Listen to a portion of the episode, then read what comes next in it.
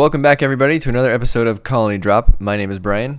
And my name is Isaac. This is your favorite Gundam podcast where each week we drop another episode where we talk about Gunpla, mobile suits, the lore of Gundam, anime series, everything Gundam related, Brian. Isn't that right?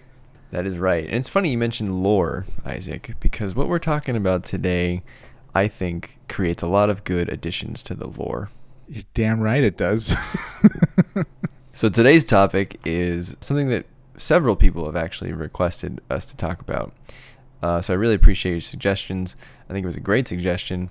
The topic of today's episode is Mobile Suit Gundam MS Igloo. So MS Igloo is a trilogy of OVAs, all of which are CG animated, and each part of the trilogy is three episodes. We're going to be talking about the first part of the trilogy today, which was released in 2004, and it's called The Hidden One Year War. Isaac, had you heard of MS Igloo before we started this? I had heard about it when it came out. I never really watched it, though, but I'm glad I did. Yeah, I heard of it in hushed whispers, Brian. I was aware of its existence. I'd seen maybe like a handful of screenshots. Other than that, I wasn't too familiar with the story or what exactly was happening. I actually thought off the top of my head, okay, this is going to be it's going to be a, a, sentinel, right, or an eighth MS team sort of thing, right? There's there was a, as usual leftover parts or a prototype Gundam during the one year war we never heard about, and it had all this little action adventure on like a corner of the Earth sphere, right? But right. that's not at all what no. MS Igloo ended up being. so I was happily surprised that we uh, listened to our listeners because that's the type of people we are. We listen to our listeners. And we actually enjoyed this often forgotten, or totally forgotten, really, nugget of Gundam. Yeah, I don't really see people talking about this. No. I, I could kind of see why, right? It's like yeah. early 2000s, mid well mid 2000s CG, which probably do, hasn't really aged the best looks a heck of a lot better than G Savior CG. I'll tell you that much. Though. I mean, yeah, blows them out of the water. no argument there. I'll watch six hours of this. yeah, that's probably the the thing that holds the show down the most is just maybe that that that mechanism of delivery hasn't aged super well. Yeah, if you saw a screenshot of this, maybe like you did a search in whatever your streaming services, and this was in there along with you know a bunch of other Gundam series, you would be forgiven for passing this over because hey, that looks dated and in a way ugly. yeah, I mean, it, you know, it looks like you're watching a a late PS2 game. Yeah, wow, that's great. These are the PS2 cutscenes, right? I mean, maybe PS3 right? Right. Yeah. Your your older brother or uncle walks by and he's like, "Are you playing like the old Resident Evil?" like, no, this is a Gundam. Uh. yeah. You know, but if you can get past that, and you know, I, I don't particularly care if something has dated animation. I mean, if we're, if you're a Gundam fan then and you like the original Gundam, then you know it's got dated animation. Yeah. It's just something you're gonna have to deal with.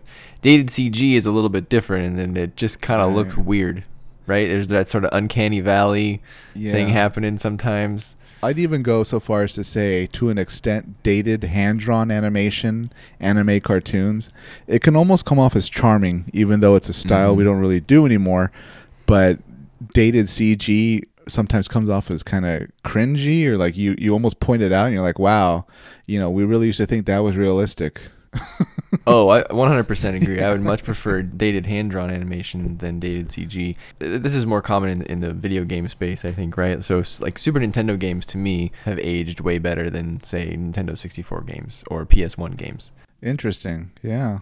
The hand drawn, more sprite work, it, it just looks better 30 years later bits age better. yeah, if you if you go back and play like Crash Bandicoot or you know GoldenEye, you're like, wow, this is not what I remember it looking like, and it's just because you've been watching things evolve for 20 years, but things can look a little rough. So the the synopsis on Wiki is the one I like the most. So for the Hidden One Year War, it says taking place at roughly the same time as the original Mobile Suit Gundam, MS Igloo follows the exploits of the Principality of Zeon's 603rd Technical Evaluation Unit, a special crew of weapons development researchers stationed aboard the former civilian cargo ship, the Jotunheim, named after the land of giants in North myth- Norse myth- in Norse mythology. the unit field test various. right. that uh, that Norse. Sir, you got to grasp the language of your people. your ancestors are just shaking their heads at the clouds in the sky. Oh my god. I got Jotunheim right. I think. Odin's raven. the the unit field tests various prototype weapons for combat use under the supervision of engineer Lieutenant Oliver May. So, h- how would you describe this? If you were pitching this to someone, Isaac, high level, what would you say this show is? I'd say, okay, we were already established, you know, the hero side. Let's use a minuscule amount of the budget and the time to just give a slice of a lot of stuff that was happening on the Zeon side. And maybe it is a bizarre story in a way, right? I mean, if you're going to tell the side of Zeon, you'd think maybe, okay, we'll follow like you know the group of uh, ace pilots or something or i don't know a black tristar story or something but instead they made this story pretty much from the ground up about a an experimental weapons testing team that's how i would describe it we're going to tell an interesting unique story from the point of view of zeon and it's going to be very small and bite-sized compared to the one year war itself and the original mobile suit gundam but it's going to give an interesting point of view for uh, for fans. I think they'll really appreciate. Yeah, and what I liked most about it was that each episode was standalone. That was refreshing. I found. Right. Yeah. Yeah. It was episodic in a good way, and I don't mean like, oh, yeah, of course they're episodes, Isaac. Duh. I mean like. each episode's kind of plot and goal concludes in itself. That's right. I would say high level. It's about the we- experimental weapons testing team, and each episode you get to see them test a new weapon, and you know something goes awry, and you know creates a conflict, and, it, and it's resolved within that within that same episode. So, for example, episode one, you know, I watched it, and then I I didn't really know that that was the case, and so in episode two, I thought we were going to pick up testing the same weapon. I I first thought they were just going to be testing the weapon from episode one, but turns out quickly in episode two, I was like, oh no, we're going in a different direction here. Um, so I was kind of pleasantly surprised. But um, was one of the episodes your favorite, Isaac? I'm gonna say I like two and three more than one, but they're all so unique and interesting. Yeah. I mean, they all deal with such cool, unique weapons and situations that they're in. You learn a lot more about the Universal. I picked up a lot of stuff about the Universal Century just watching them that really fleshed things out for me even more. As long as I've been watching Gundam, I was like, wow, I didn't really think we'd see something like this, but that's pretty cool and it's interesting. As far as my favorite, I I thought it was going to be hard to beat episode one, and then when episode two came Yeah. around and it was about something else, I was like, ah, I don't know. Episode one was pretty good, and then episode two ended, and I was like, wow, that was damn good. and then I was like, how are they going to top that in episode three? And, and then episode three ended, and I was like, all right, that was pretty good too. So I don't know that I really have a a clear favorite. You know why you don't have a clear favorite, Brian? Because each of the episodes hit a different part of combat. We had a fleet battle in space, we had a land battle, and then we had mobile suit. hmm You're right, and I think that was probably intentional on the production Yeah. team. They went down the checklist. They're like, Yeah. "All right, everybody gets a gets a fun time, no matter what you like in Gundam." yep. Let's let's dive into the first episode, unless you have anything else. No, dive away. All right. The first episode was called "The Vanishing Serpent of Loom," which, by the way, that's like one of the coolest titles ever. I, I love that already. Uh, the first thing that stuck out to me about this episode, Isaac, is it begins super early in the One Year War, January fourth. That came on the screen, and I was like, "Holy cow!" this is like you know, early early days here. Yeah, it's so early. We see Operation British essentially. We, we don't even see Operation British when it happens, like when it lands on Earth, or not even lands, that's a wrong word. when it crashes, obliterates onto the planet. When it makes its soft landing, you mean? I think they said it was a few days before it actually gets to Earth, right? Something like that. yeah, yeah. They were basically So- flying. You know, the, Yeah. the story kind of opens. We, we see our, our ship, the, the Jotunheim. We, we you know we meet our characters who, on the character side, Isaac, the Jotunheim has people on it that are I would call the main characters, but they're not really. The the main characters are, are the people who interact with the weapons more. So I, I would say I, I don't know. How, do you know what I'm saying? Yeah, I'd actually go a bit further and to say this this series to an extent it got kind of Phantom Menaced. Um, right? I mean, okay, uh, maybe we're getting ahead of ourselves to an extent. The main character by a nose is Oliver May, Yeah. who's I forgot his actual rank, but he's kind of the point man in the uh, evaluation team. He's not a very high officer. He kind of takes orders from like the engineering corps, I think. He seems to be technically below the captain of the ship, the Jotunheim, since he has to pretty much do what the captain says to an extent. But he's kind of a eyes and ears. He's the one kind of leading the the project and the evaluation for our uh, our special weapon, uh, Jormungand. Yes, although it's probably pronounced Jormungand or something like that. I would imagine. Probably, but we're in the United States, so that J is going to be a J. I'm trying to speak the language of my people, as you said earlier. you know what? they would give you a pass for saying it how we do using American English. okay, anyways, Jormungand. Uh, it's also tough, right? Because th- this show is never dubbed, so it's there's no English v- vocals out there. So it's not like I have reference for how they went and pronounced Jormungand or or the Jotunheim. But right, and, and as as somebody that's pro dub, you know, all the time, let me just say, these three episodes were engaging enough and interesting enough that I didn't care. I was happy to you read were just like the Oh, subtitles. there's so much Zeon on my screen. Yeah, I was like, ah, yeah, this is so good. ah, give me more. Anyways, Yeah. yes. So episode one. so I would say that our main characters that we meet on the Jotunheim in episode one are Oliver May, as you said. Uh, we have the captain, who's Captain Martin Prochnow. mm-hmm. Uh, and then we have Lieutenant Commander Monique Cadillac, who you have to get one of them ridiculous Gundam names in there, Yeah. and she's it. So not only is her name Monique Cadillac, but she wears a bright red uniform, which looks straight out of something that Char would be wearing in Char's counterattack.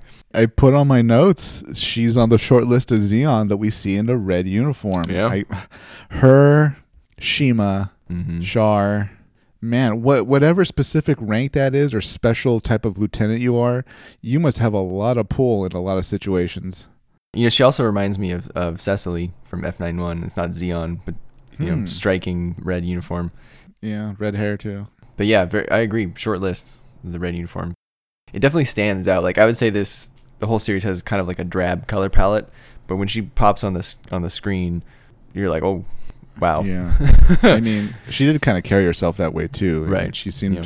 when she came on board, she did kind of give a dismissive comment to the captain, right? Like, what did he? s- Oh yeah, she told him something like, "Well, maybe if we had better leadership or something like that." and the captain just he didn't really address the comment, but he clearly didn't like it. So uh, maybe it's a case of they're different branches and they're at least kind of equal, where one can't really tell the other what to do, so she can get away with that comment. Yeah, that's how I took it. Yeah. So it, Yeah. it sounded like he was the captain of the ship, but then for this particular mission, she was put in charge of sort of the, the weapons testing, and that he can't really tell her what to do. But she can't really Yeah. tell him what to do either. So it's kind of just this stalemate. Brian, I'm so excited. Do we need to talk about like the episode play by play, or do we just kind of like jump into what we liked about it? I have like a paragraph about the episode. I mean, it's very short. So Do it. Do it. we, we open, and uh, the ship kind of the, the Jotunheim is, is with some Musais and, and like a Papua, I think. Which crazy that the Yeah. Papua is getting some love here. I mean, go listen to our episode on capital ships where I, where Isaac talks about the Papua. We see it a lot. We do. this is this is not the only Papua we see in this the series. no, it is not. Our Jotunheim and the Musai escorts get attacked by some uh, Salamises. We figure out very quickly that the Jotunheim is perhaps hiding some sort of secret cargo, and that's when you get the first sense that this team is testing something, Isaac. hmm And then I believe after that battle, that's when we see Operation British, or at least the precursor to Operation British, which is when they see some Musais flying by, escorting Island Iffish, which was the colony that was that was taken uh, to go drop on Earth.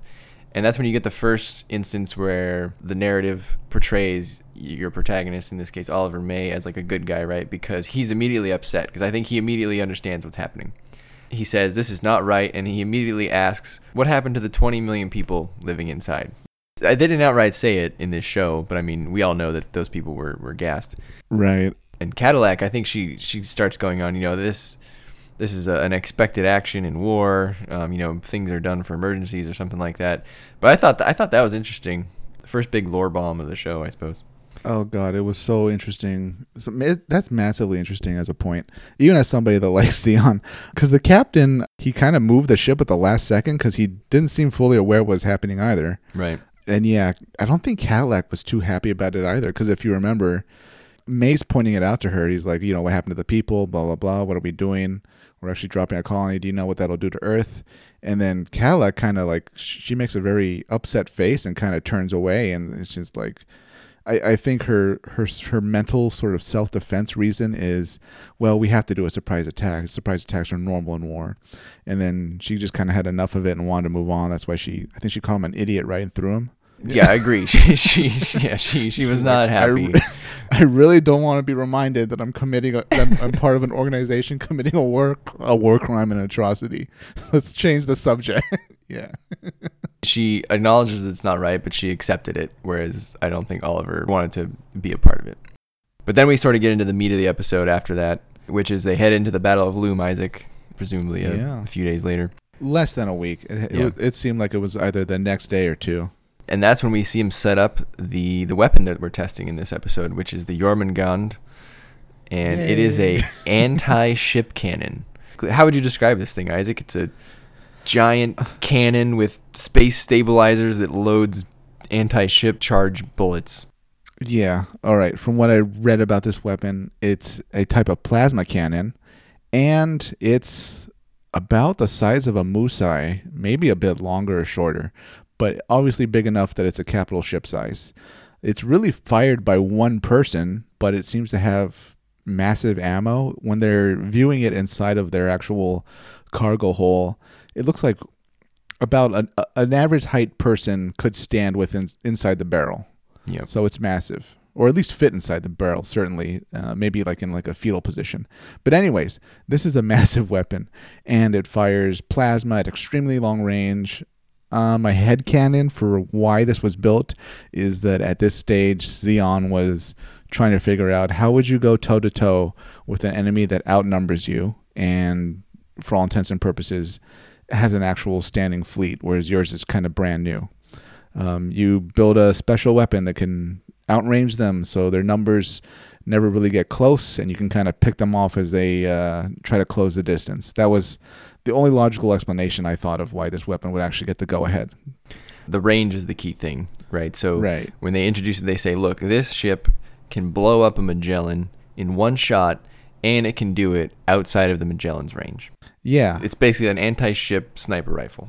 right, exactly, and it's actually based on, uh, you know, not not to not to turn into the history nerd again, but it's actually based on a weapon that the Germans used in the Second World War. It was called the uh, the V3 cannon, which was a cannon so large they had to build it on a hill because it couldn't support its own weight. Wow. and yeah, and a lot like the uh, the Jormungand, if you look at it, there's canisters along the side of the barrel, and the way the gun works is, you know, with a normal gun, you pull the trigger, you know, the bullet goes off and goes down the barrel. It's losing speed as it keeps going down the barrel. So the logic here was, okay, as it passes all these multiple charges lining the barrel, they'll go off and it'll keep speeding up. Oh, Yeah. and does it speed up, Isaac? It sure does.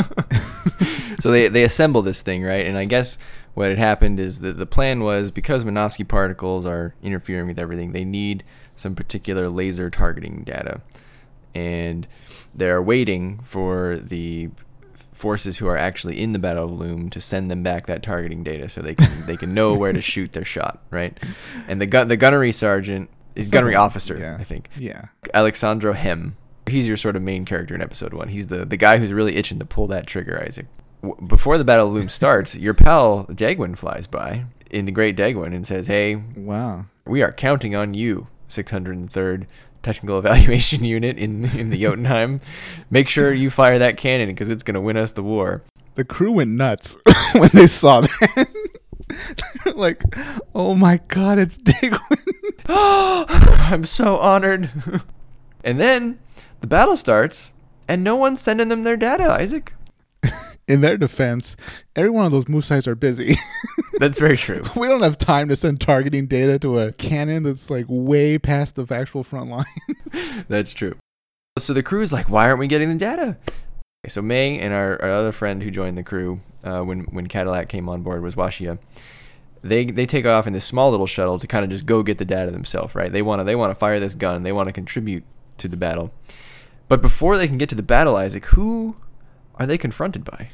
They get a unexpected flyby by mobile suits, which have never been seen before in combat. And stopping in front of their little shuttle, their little scout shuttle, is none other than a red Zaku, and it's Char Aznable. And he communicates to them using only Morse code. I don't know why, but yeah, why, to- why didn't he just use his radio? Like, hey guys, it's cool, we got it. Let's just go back. he decided to be dramatic and like he uses his uh his mono eye to like morse code them a message that like it'll be okay and this is it's time for the mobile suits to go out and you know your services are no longer needed or something Yep. But you know what? The gunnery sergeant was like, "Hell with that! I'm firing." So he fires the shot, and he misses. I mean, it's pretty far, yeah and he, he's going by eyesight, and it's his little targeting thing looked like it was very unstable. In his defense though like i guess a credit to the jormungand itself the blast even though he missed it, it generated enough force i guess that it moved the Salamis that It, it, did. missed. It did. It like it like pushed it back, and it like it like uh, twirled around, didn't it? yeah Yeah, it's pretty nuts. Yeah. Man, the Salamises in this series, like if you remember the the opening battle, th- those things can turn on a dime. Yeah, they seemed super agile I here. couldn't believe what I was seeing. I was like, it, it moves like a fighter. I don't think we've seen him look like that in other series. Is maybe why it looked a little weird, but that was a custom Salamis we have to do a side story on. That was the, the the captain of the Quick Beam or something like that. Gundam Quicksilver. so he fires once, misses. He fires twice, misses again, and then one of the Magellan is it a Magellan? I think it's a Magellan that breaks through. Yeah, I don't. I was trying to. What was the thinking of that Magellan captain? I mean, don't he- know. number one, he's a Magellan, so we know he's not your run of the mill captain, right? He's Right. probably pretty high up if they gave him Magellan. Yeah, Number two, he broke with the fleet. I know he's damaged, but is this kind of like a suicide attack? uh, that's how I took it. I thought he was kind of like, well, I'm you know I'm damaged. I, I broke the line. I'm running away. I might as well go shoot this guy over here. Yeah. So he attack he attacks the weapon that has not destroyed a single missile. well, I, guess if you're the Federation, right, you see that fire and you're like, oh crap, what is that? I better someone better go get that, right? right. Yeah. Maybe that was the logic here of someone better go destroy that cannon before it, it does start killing people. So the Magellan breaks through, and then and then Jotunheim gets hit, gets you know a decent hit on it, and our gunnery officer, Hem, you know, he, he gets pretty wounded, pretty seriously.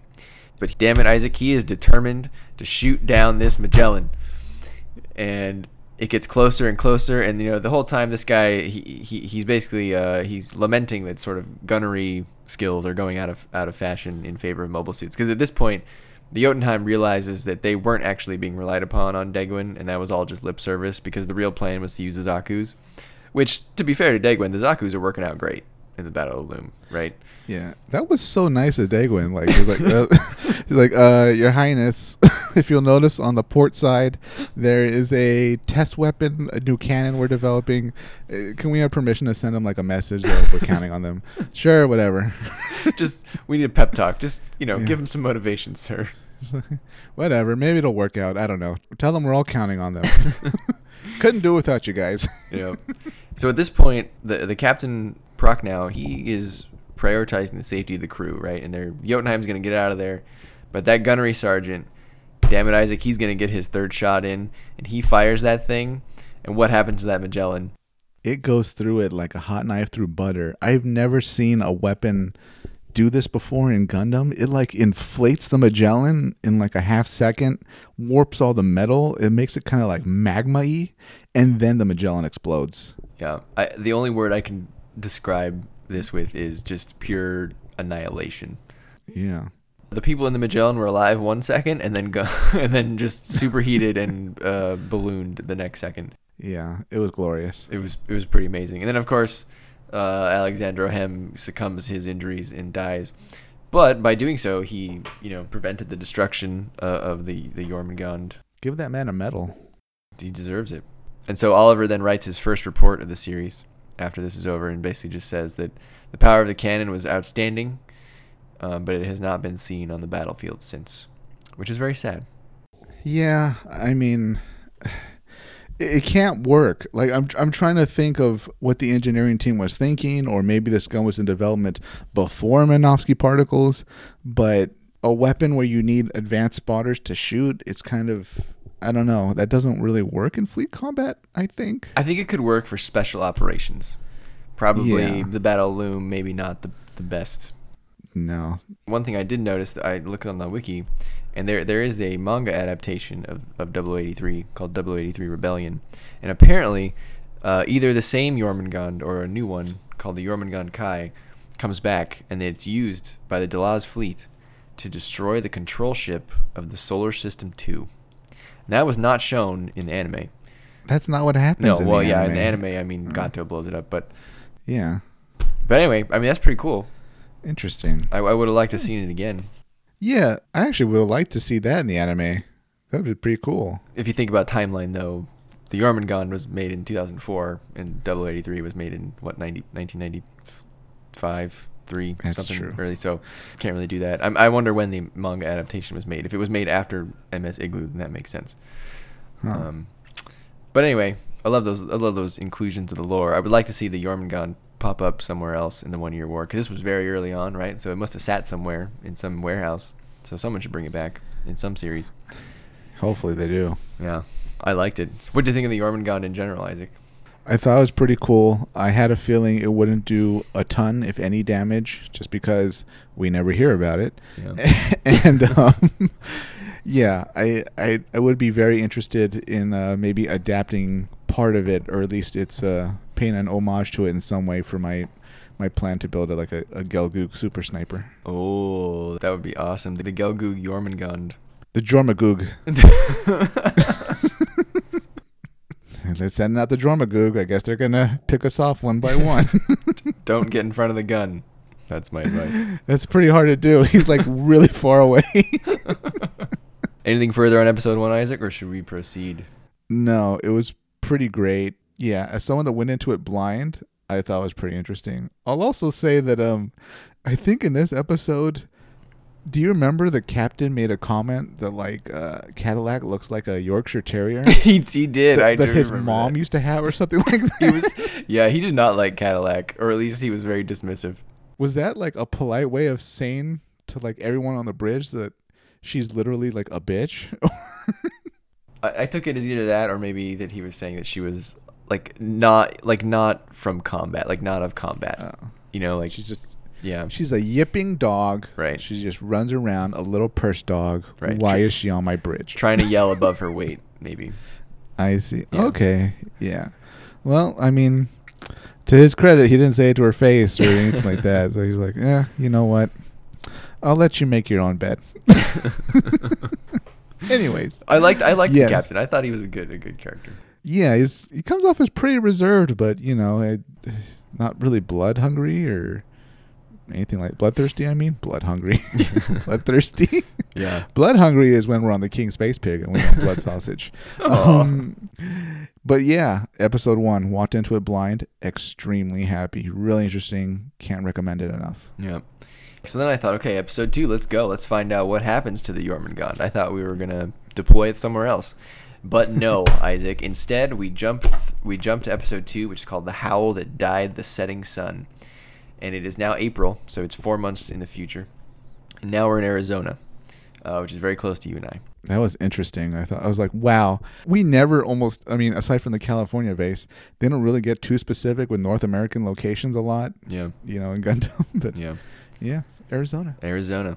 We open with Zaku's approaching a Zeon soldier, and they ask that soldier for some ammo, and then they aim at him, Isaac. And I was like, oh, those aren't normal Zeon Zaku's. I think those are some Federation controlled Zaku's.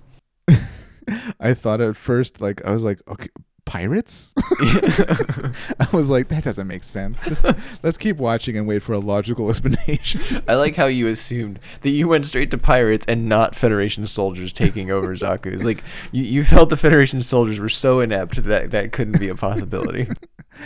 no, I felt Zeon pilots would be so brave they would Mm. rather destroy their mobile suits than let them be captured.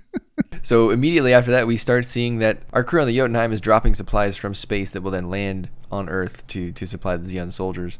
And I like that. I thought that was great because we've never actually seen how Zeon gets their supplies on Earth. Yeah, it was a pretty big mass drop. It was like a a parade of Papuas. and the Jotunheim, the poor, the poor Jotunheim, it has to do like a it has to like point its nose up to drop its cargo. I mean, I'm not an astrophysicist or an aerospace engineer, but can't they just push them out the back and then gravity will do the work? Maybe the captain wants to have some fun. I don't know. Yeah, doing doing some barrel rolls or something. Yeah. So we quickly learn that their new mission in this episode is to test the mobile tank called the Hildolfr. It sounded like that this tank was was tested at some point in the past and it, and it didn't meet you know whatever standards and so they didn't sort of mass produce it. But now the war is going not so well, so they don't really have time to test new things. So they're just kind of deploying everything they possibly can. A common pattern. Yeah, maybe a maybe a precursor of things to come later. Certainly. Also, when you saw the tank, Brian, what did you think? so when I saw the tank initially, uh, I was very underwhelmed. I thought to myself, "This is a, looks like a normal tank. What is this gonna do?" what did you think? I thought to myself, all right, this engineering corps, ender- engineering department, evaluation team, whatever, him and the guy that he, you know, the guy in the monocle that uh, that that Oliver May always reports to in his little office. Apparently, when they say engineering, all they mean is cannons, because that that is the only thing this this group produces. Just big cannons. This is the cannon department in the Zeon military. Hello, you've reached the cannon department. Please state your your inquiry. All right, team, our space cannon didn't work out, but we're putting in charge of a new project, our Earth cannon. Yes. However, we will soon learn, Isaac, that maybe there is more than meets the eye to this tank. yeah, definitely. I mean, it's pretty massive, and it looked like just a big gun on an even bigger tank, but um, had some interesting features. Yeah.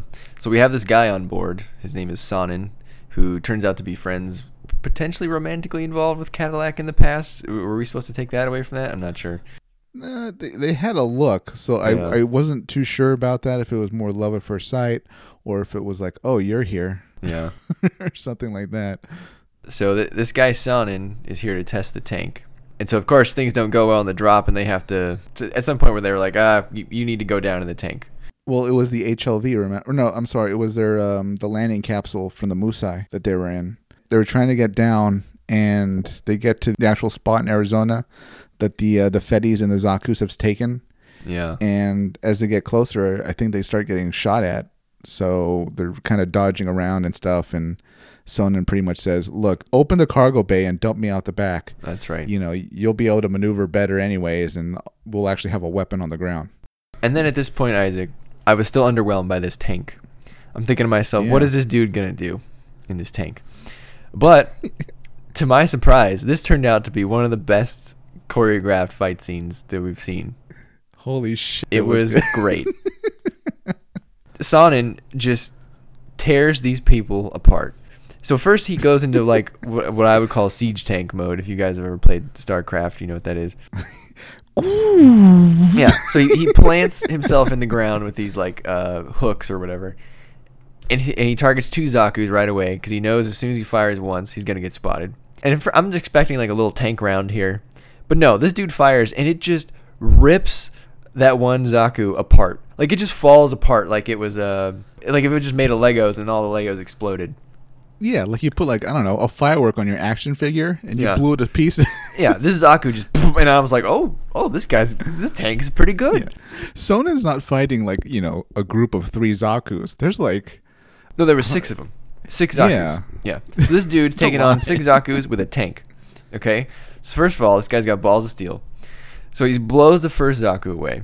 Now he knows that he's immediately gonna get targeted. So the second Zaku he had targeted starts moving around. So he's like, all right, I'm gonna confuse this guy with a napalm round. So he fires napalm on the Zaku, and uh, just like he thought, the, the the Fed guy was like, "Oh God, I'm getting burned." And then while the guy, while the the Zaku's getting burned and distracted, he just flat out fires a real round and just blows that guy away too. So he's already taken out two Zaku's within like I don't know 30 seconds. Isaac. yeah, Now the Fed Zaku team, you you got to be you know pissing your pants, right? Yeah. I mean this tank. Okay, not only does this thing have like a cannon, but it also moves pretty damn fast for its size. It is It's incredibly pretty- fast. It is a fast tank. It's like this massive fast tank. Like, you know, you see those bulldozers sometimes at construction zones, right? Sometimes you see them on like the, the actual streets moving around. Imagine if one of those was going like 90 miles per hour. This dude is hauling ass in the desert over these hills. He's got these massive treads, not slowing him down whatsoever. It's a killdozer. Yeah. So now I'm now I'm like sitting up in my chair. I'm like, oh man, this this dude's gonna he's gonna kill all the all the Zaku's. so he unfortunately gets hit. one of his tank tread gets hit. I think Isaac. So he has to slow down a little bit, and he gets he gets stopped. And now I'm like, oh, this dude's screwed. I mean, now the Zaku's are just gonna swarm him. But this tank has so many tricks up its sleeve. He launches a smoke screen, and the foolish Zaku's they run into the smoke screen like, oh, let's go get him. and, and then and then he unveils the secret. It's not just a Yeah. tank. What is it, Isaac? Nope. It's a mobile tank. kind of th- this hidden part of it rises up, and there's like a half torso of a mobile suit sitting in the tank. Yep. It doesn't look like a Zaku tank. I don't know. It looks pretty sinister. It had like this cool kind of uh, dolphin shaped nose, kind of round like a whale. It's got the mono eye. The visor, the mono eye. It's got an arm and uh, a machine gun on the other side. Yeah, this dude comes up with his own machine gun in his in his mobile tank hand. So now he's got the cannon and his own machine gun. It just blows that Zaku away with his machine gun, and then he takes that Zaku's machine gun. Yeah. Well, he ran out of ammo, I think, right? So he needed he needed a new gun. Yeah, he's like, I'll just I'll just take theirs. And then after that, uh, I think one of the, the other Zaku starts running at him. So then he rams that Zaku, right? Because he can still kind of go. And then he does a Yeah. wheelie, right? And then he, I think he like hits him. He hits him with the wheelie somehow. he got his treads on top of like a Zaku arm, and I think they were in a position such that he couldn't move.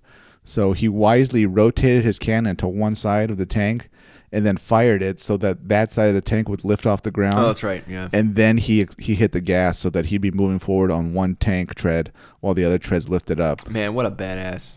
Yeah, I mean, my God, this man's a prodigy. Yeah. Do they? I don't think they train their tank crews to do that. Well, he is he is from like the tank team, right? I mean, I, I guess they have a tank team somewhere.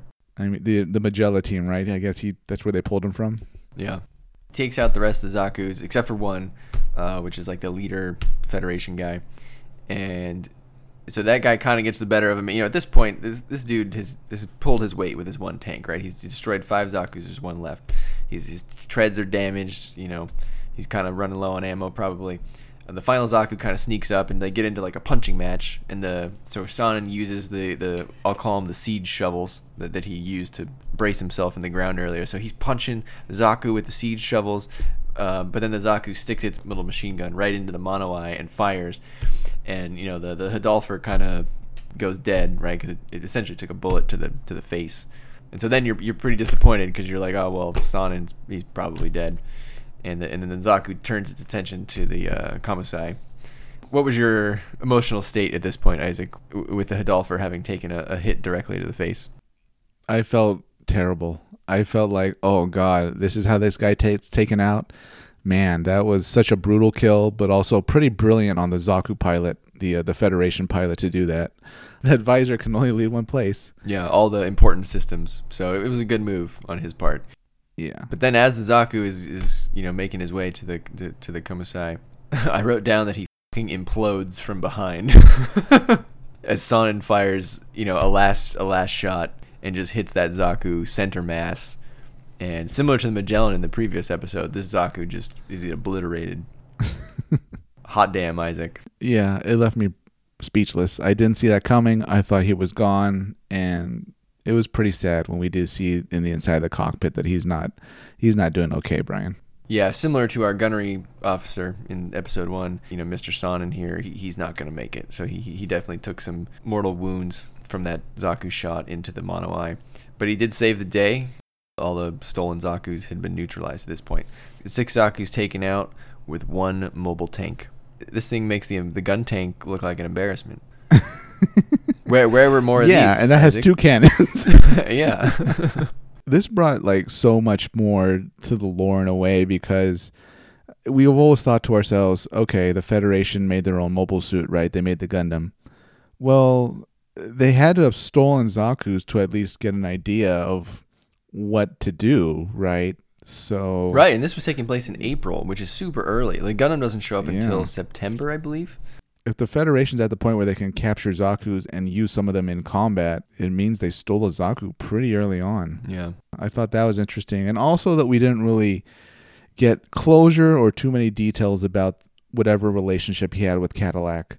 You know, it was something private.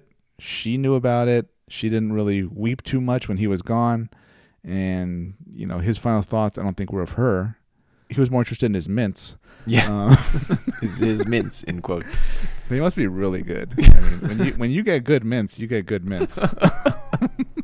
What kind of brand do you think they were? Do you think they were Zoloft or uh, do you think they Uh, were? I mean, you look at the container; these were clearly Zeonic Tic Tacs. Today's episode is brought to you by Tic Tacs, our unofficial sponsor that had Yeah. not consented to being sponsored. Not TikTok, Tic Tacs. Tic Tacs. That's for all you kids. you have bad breath, you need a Tic Tac. Uh, speaking of Tic Tacs and mints, Sonnen had some kind of problem that they also really didn't address, right? I don't know if that was something neurological or he had a condition or um, if it was nerves, right? I mean, we see him in the hangar bay when we first meet him and he tries his best to kind of shrug it off, but May really notices that something's wrong. Yeah, I mean we've seen that in a few different Gundam series. You know, we just recently watched Seed, and Rau had the same problem, right, where he needed those pills immediately. What are they putting these mints? I don't know. These, these, you know, they're they're not called Zeonic mints in uh, the Cosmic Era. They're they're called Zaft mints or something. But uh, I also didn't didn't Ginias have a similar problem in in uh, Eighth MS team where he needed some pills. Oh wow! Oh man, yeah. F- pharmaceuticals and mints in Gundam, stay away from them. Yeah, people just like the real world. You know, Oh, yeah, pill problems in the Universal Century. You gotta stick to your essential oils like they do in the Federation. So yeah, I don't, I don't know what it was. I couldn't tell if it was neurological or, or whether it was, um, you know, something with his heart.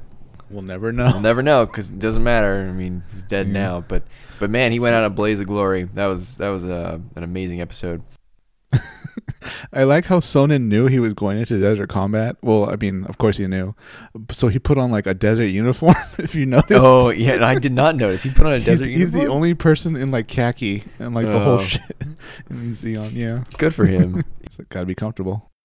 I have not looked up the Hildolfr anymore. I don't know if there's any more out there, but I would love to see that come back in, in some other show. I mean, why not, right? Like, There's got to be more. actually, I mean, uh, there's a certain point though where tank treads, like, y- you just don't see them anymore. Yeah, that's fair.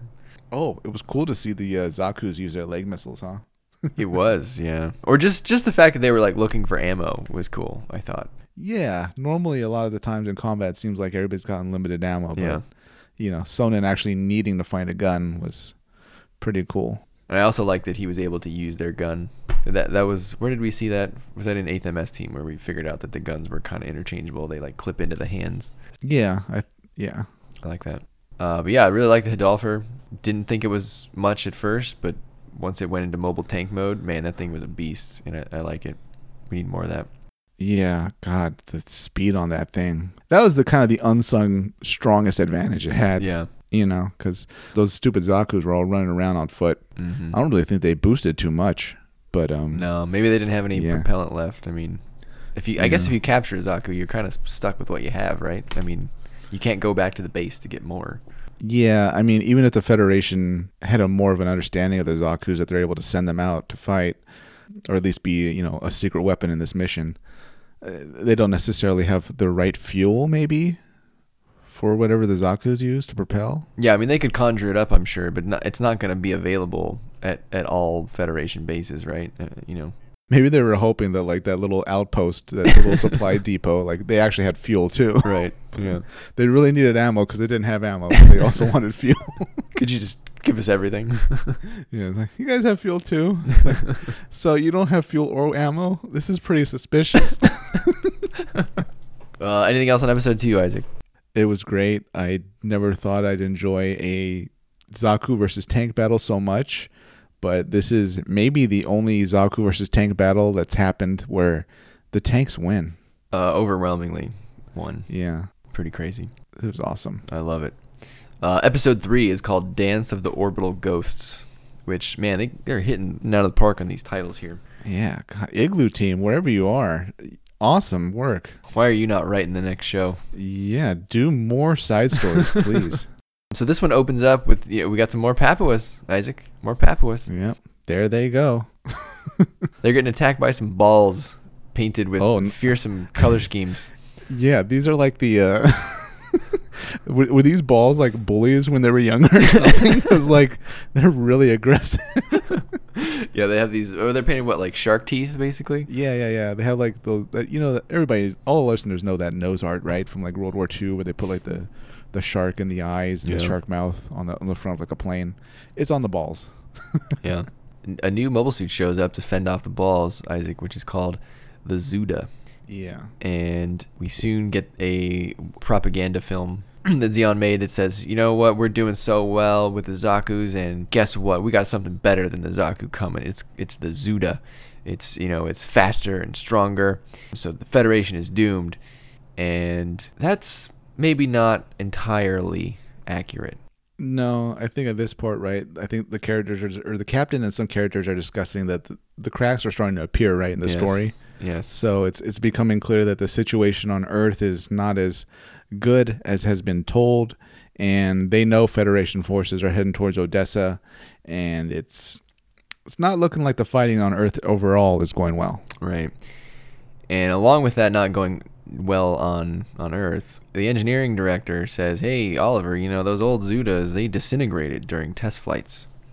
And Oliver, looking at this last battle where the Zudas fended off the balls, he's like, "Ah, the new ones are fine, boss. You know, they held together. They're great. Uh, I think it's I think it's good. The Zuda's good." So then Yeah. immediately they do another test flight. And one of the Zudas goes too fast and it disintegrates, killing the pilot. Oops. I think Cadillac, or um, maybe it was the new character Commander uh, Duval, who says that um, you know, this wouldn't have happened if he followed orders and slowed down. and he's right. He's right, by Yeah. the way. we told him to slow down, And he didn't do it. Uh, yeah, so the new team is led by Jean Luc Duval, which is a great name. Uh, and he's a pilot for Zimmad.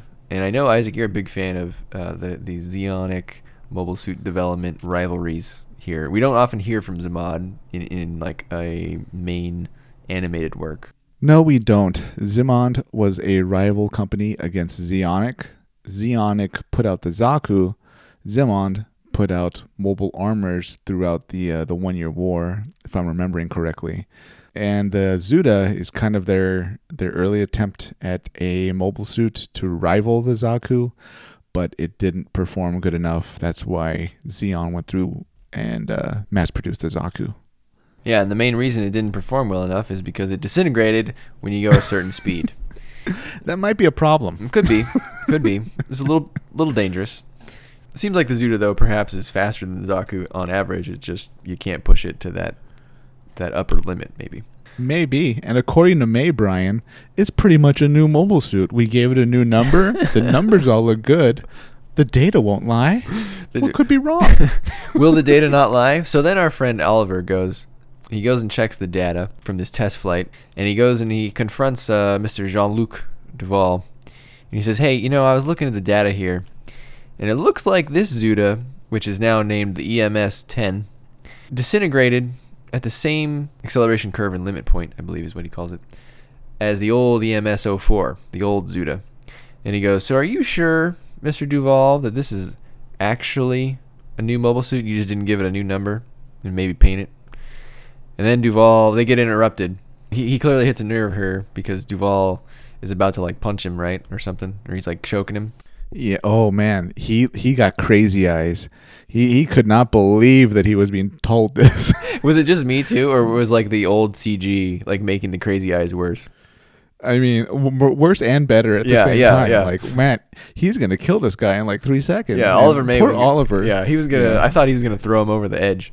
I'm glad that the animation paid a lot of attention to, you know, differences between people. It seems a lot of the times in animated series, almost everybody's like average height, right? Mm, yeah.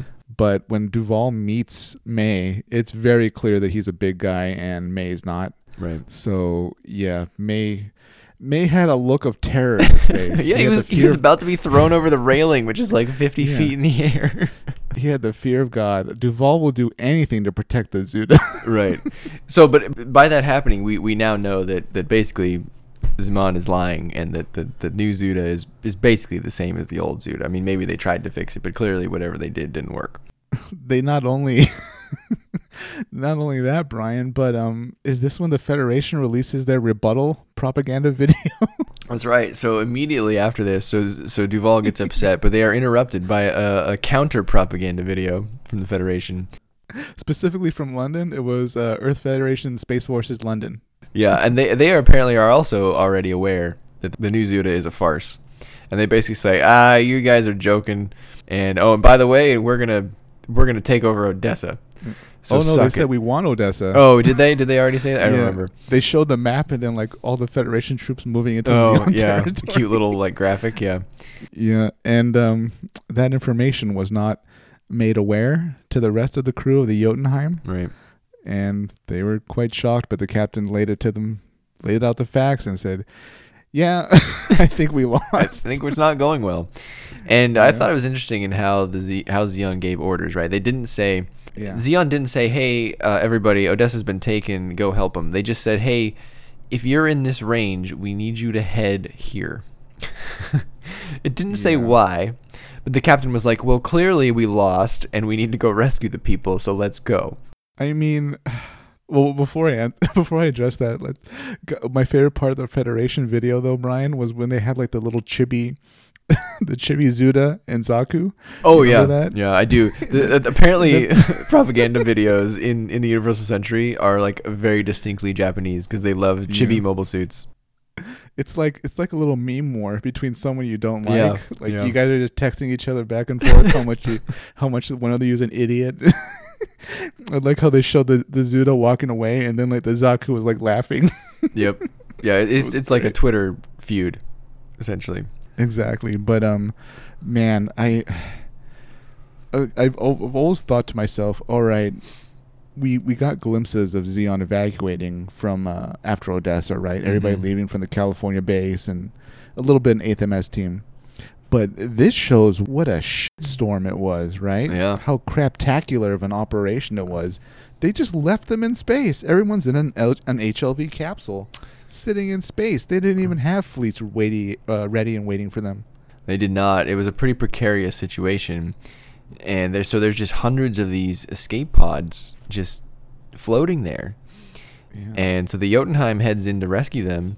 And I, you know, I don't even really know what what is the Jotunheim going to do. Is they can't take them all back. I mean, they could take like a few, Better to save a few than than none, I suppose. Yeah. And time's of the essence too, because what was that ship flying? ar- Was that a Zanzibar, Brian? Uh, it was, a like- Zanzibar. yeah. Mhm. okay, the Zanzibar, one of the few ships that can leave Earth orbit on its own. Yeah.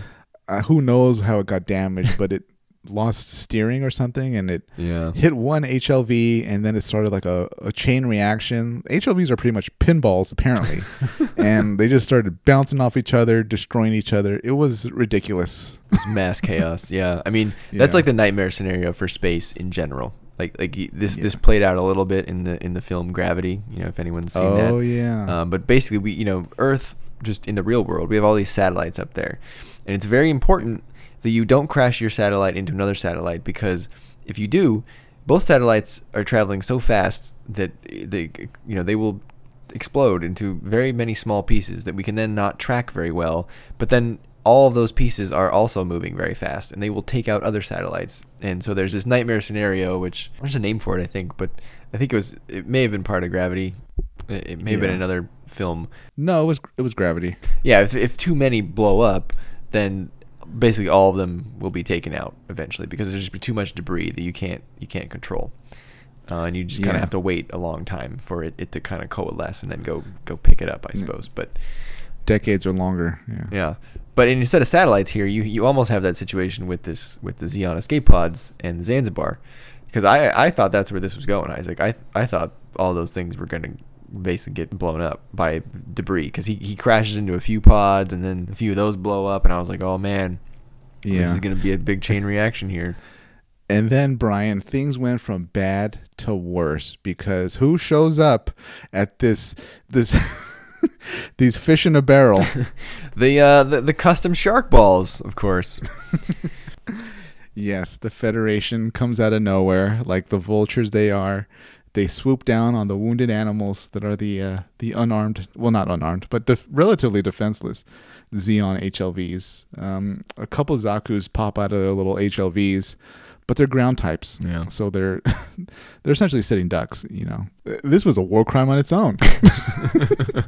Federation's making war crimes left and right. All right. Yeah. First, they broke the Geneva Convention and were wearing the uh, they were piloting Zaku's right Yeah. completely disregarding the need to identify themselves in combat. and then now they're attacking unarmed retreating troops. Yeah. It's it's it's terrible, It's Brian. insidious. It's terrible. But the Jotunheim is here, and they launched the Zudas, Isaac, because they have they got no other choice. I mean, yeah, maybe it's got that upper limit problem, but hey, we got to protect these guys. So the Zudas go out, led by Mr. Jean-Luc Duval, and uh, I think uh, Cadillac goes out in one of them, and they take out the balls pretty quickly. Yeah. But then is it a is it a Salamis or a Magellan that shows up, and they launch six GMs, Isaac. It's a bigger task. That's a taller order. Can I just say that these space type GMs look pretty damn great? They do, yeah. Yeah. The space GMs I've always thought look pretty good. Mm-hmm. I think there's a good contrast, right, between the Zuda and the GM. Oh yeah, color palette wise and the silhouette and all that. Yeah. Plus, I mean, th- these GMs had an awesome intro. They did. You know, like, if they're introduced like this in the series, it'd be awesome too. Yeah. But you know, Uh, so Mr. Duval takes out two GMs pretty effortlessly uh, with his Zuda.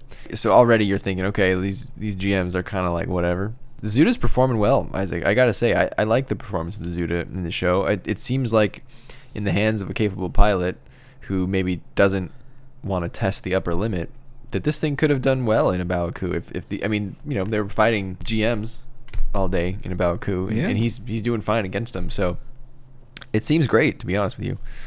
you could almost say it's having a hot streak. Oh, Zing. it's about to get hotter. Oh. So then, what, what's Duval's logic here? He starts flying away. So he's he's trying to draw the GMs away, I suppose. I assume his logic was if they leave and the GMs leave. Actually, I don't know. I have no idea what his logic was. They they essentially matched them by this point, uh, mobile suit to mobile suit, right?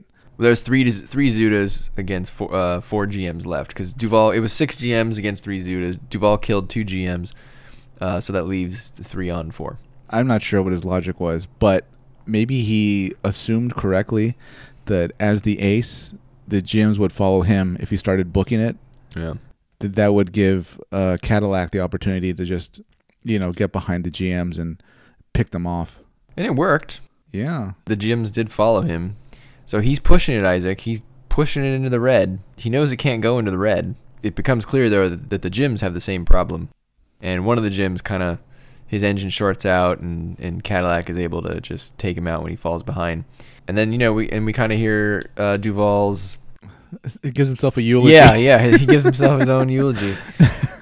And you know, he basically he's he's out to prove that that the Zuda is a real mobile suit, you know, contributing to the fight and not some phantom propaganda fighter. I mean, he was right. yeah, so he, he pushes it, pushes it, pushes it. The other three G- GMs, you know, they, they burn up, but his, his Zuda also explodes uh, in, in a big fireball. But he saved the day. He saved countless Zeon lives, and the Zuda was remembered as that, that one experimental mobile suit that was pretty bad, but in the hands of an ace, it, it kicked It ass. pretty good, yeah.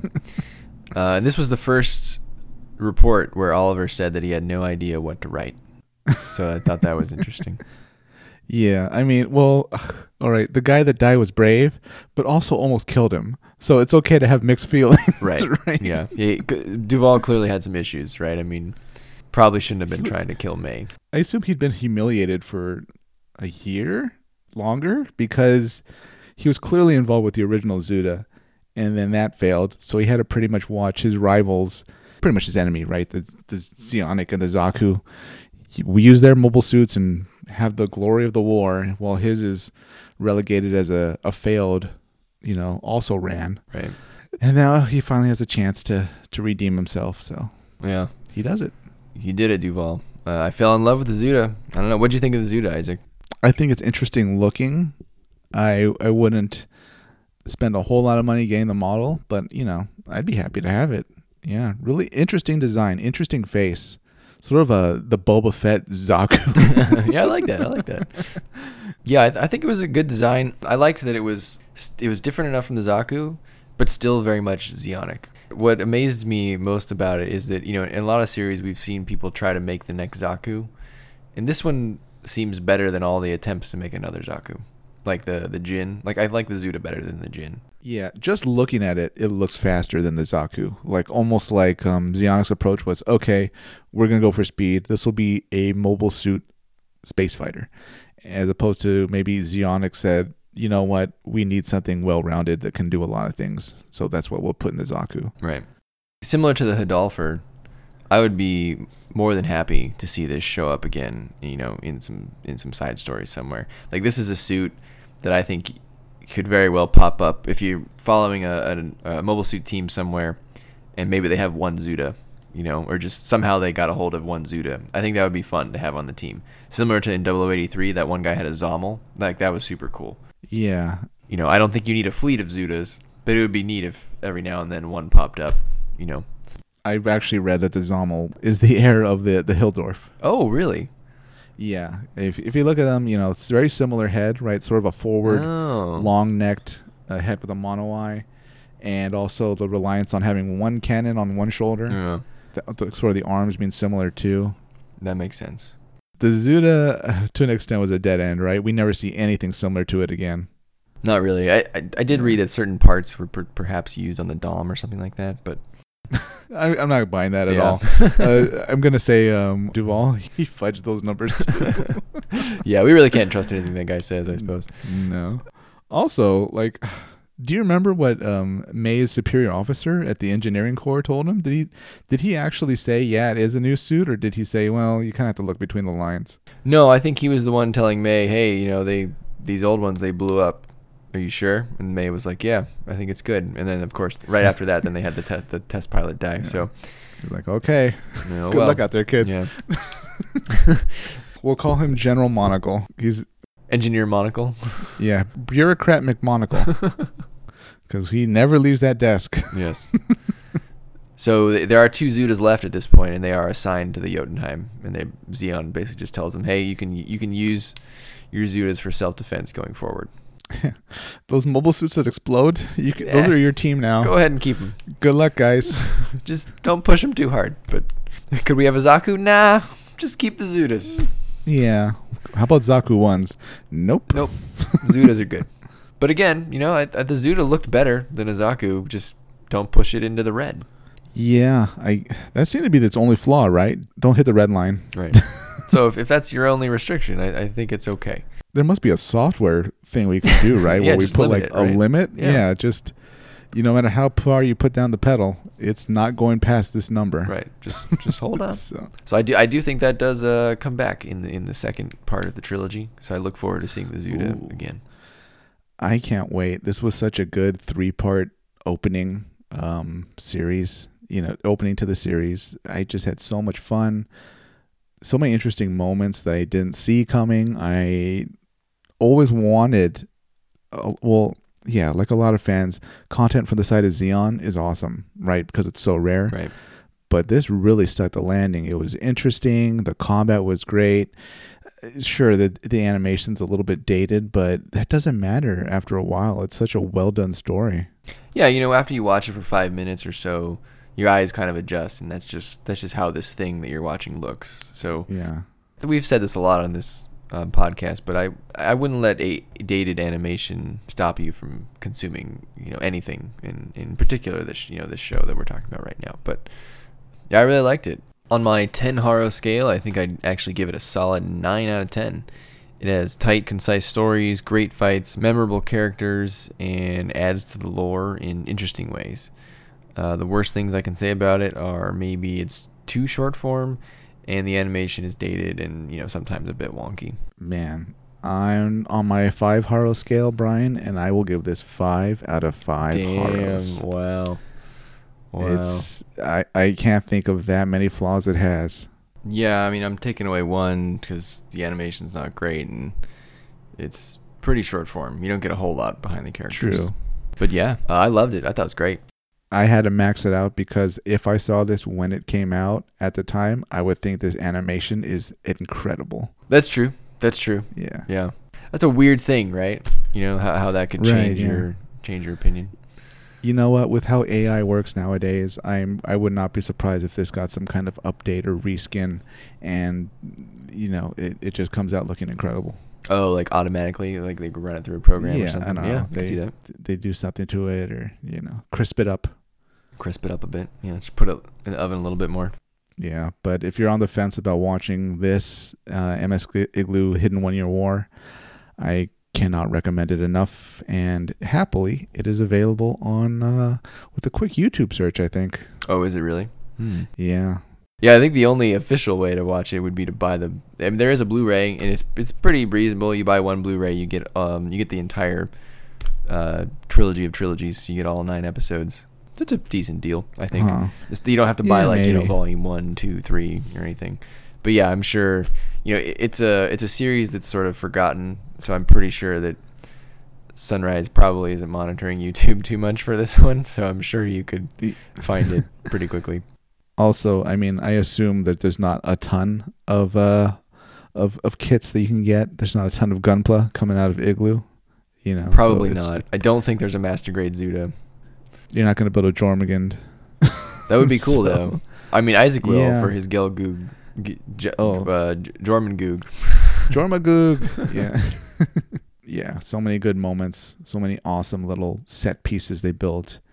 And uh, it's good to see how they personify the Federation as evil, right? Attacking unarmed Mhm. people, Yeah. hijacking Zaku's, and yeah. Man, Zeon never thought of that. They never took GMs.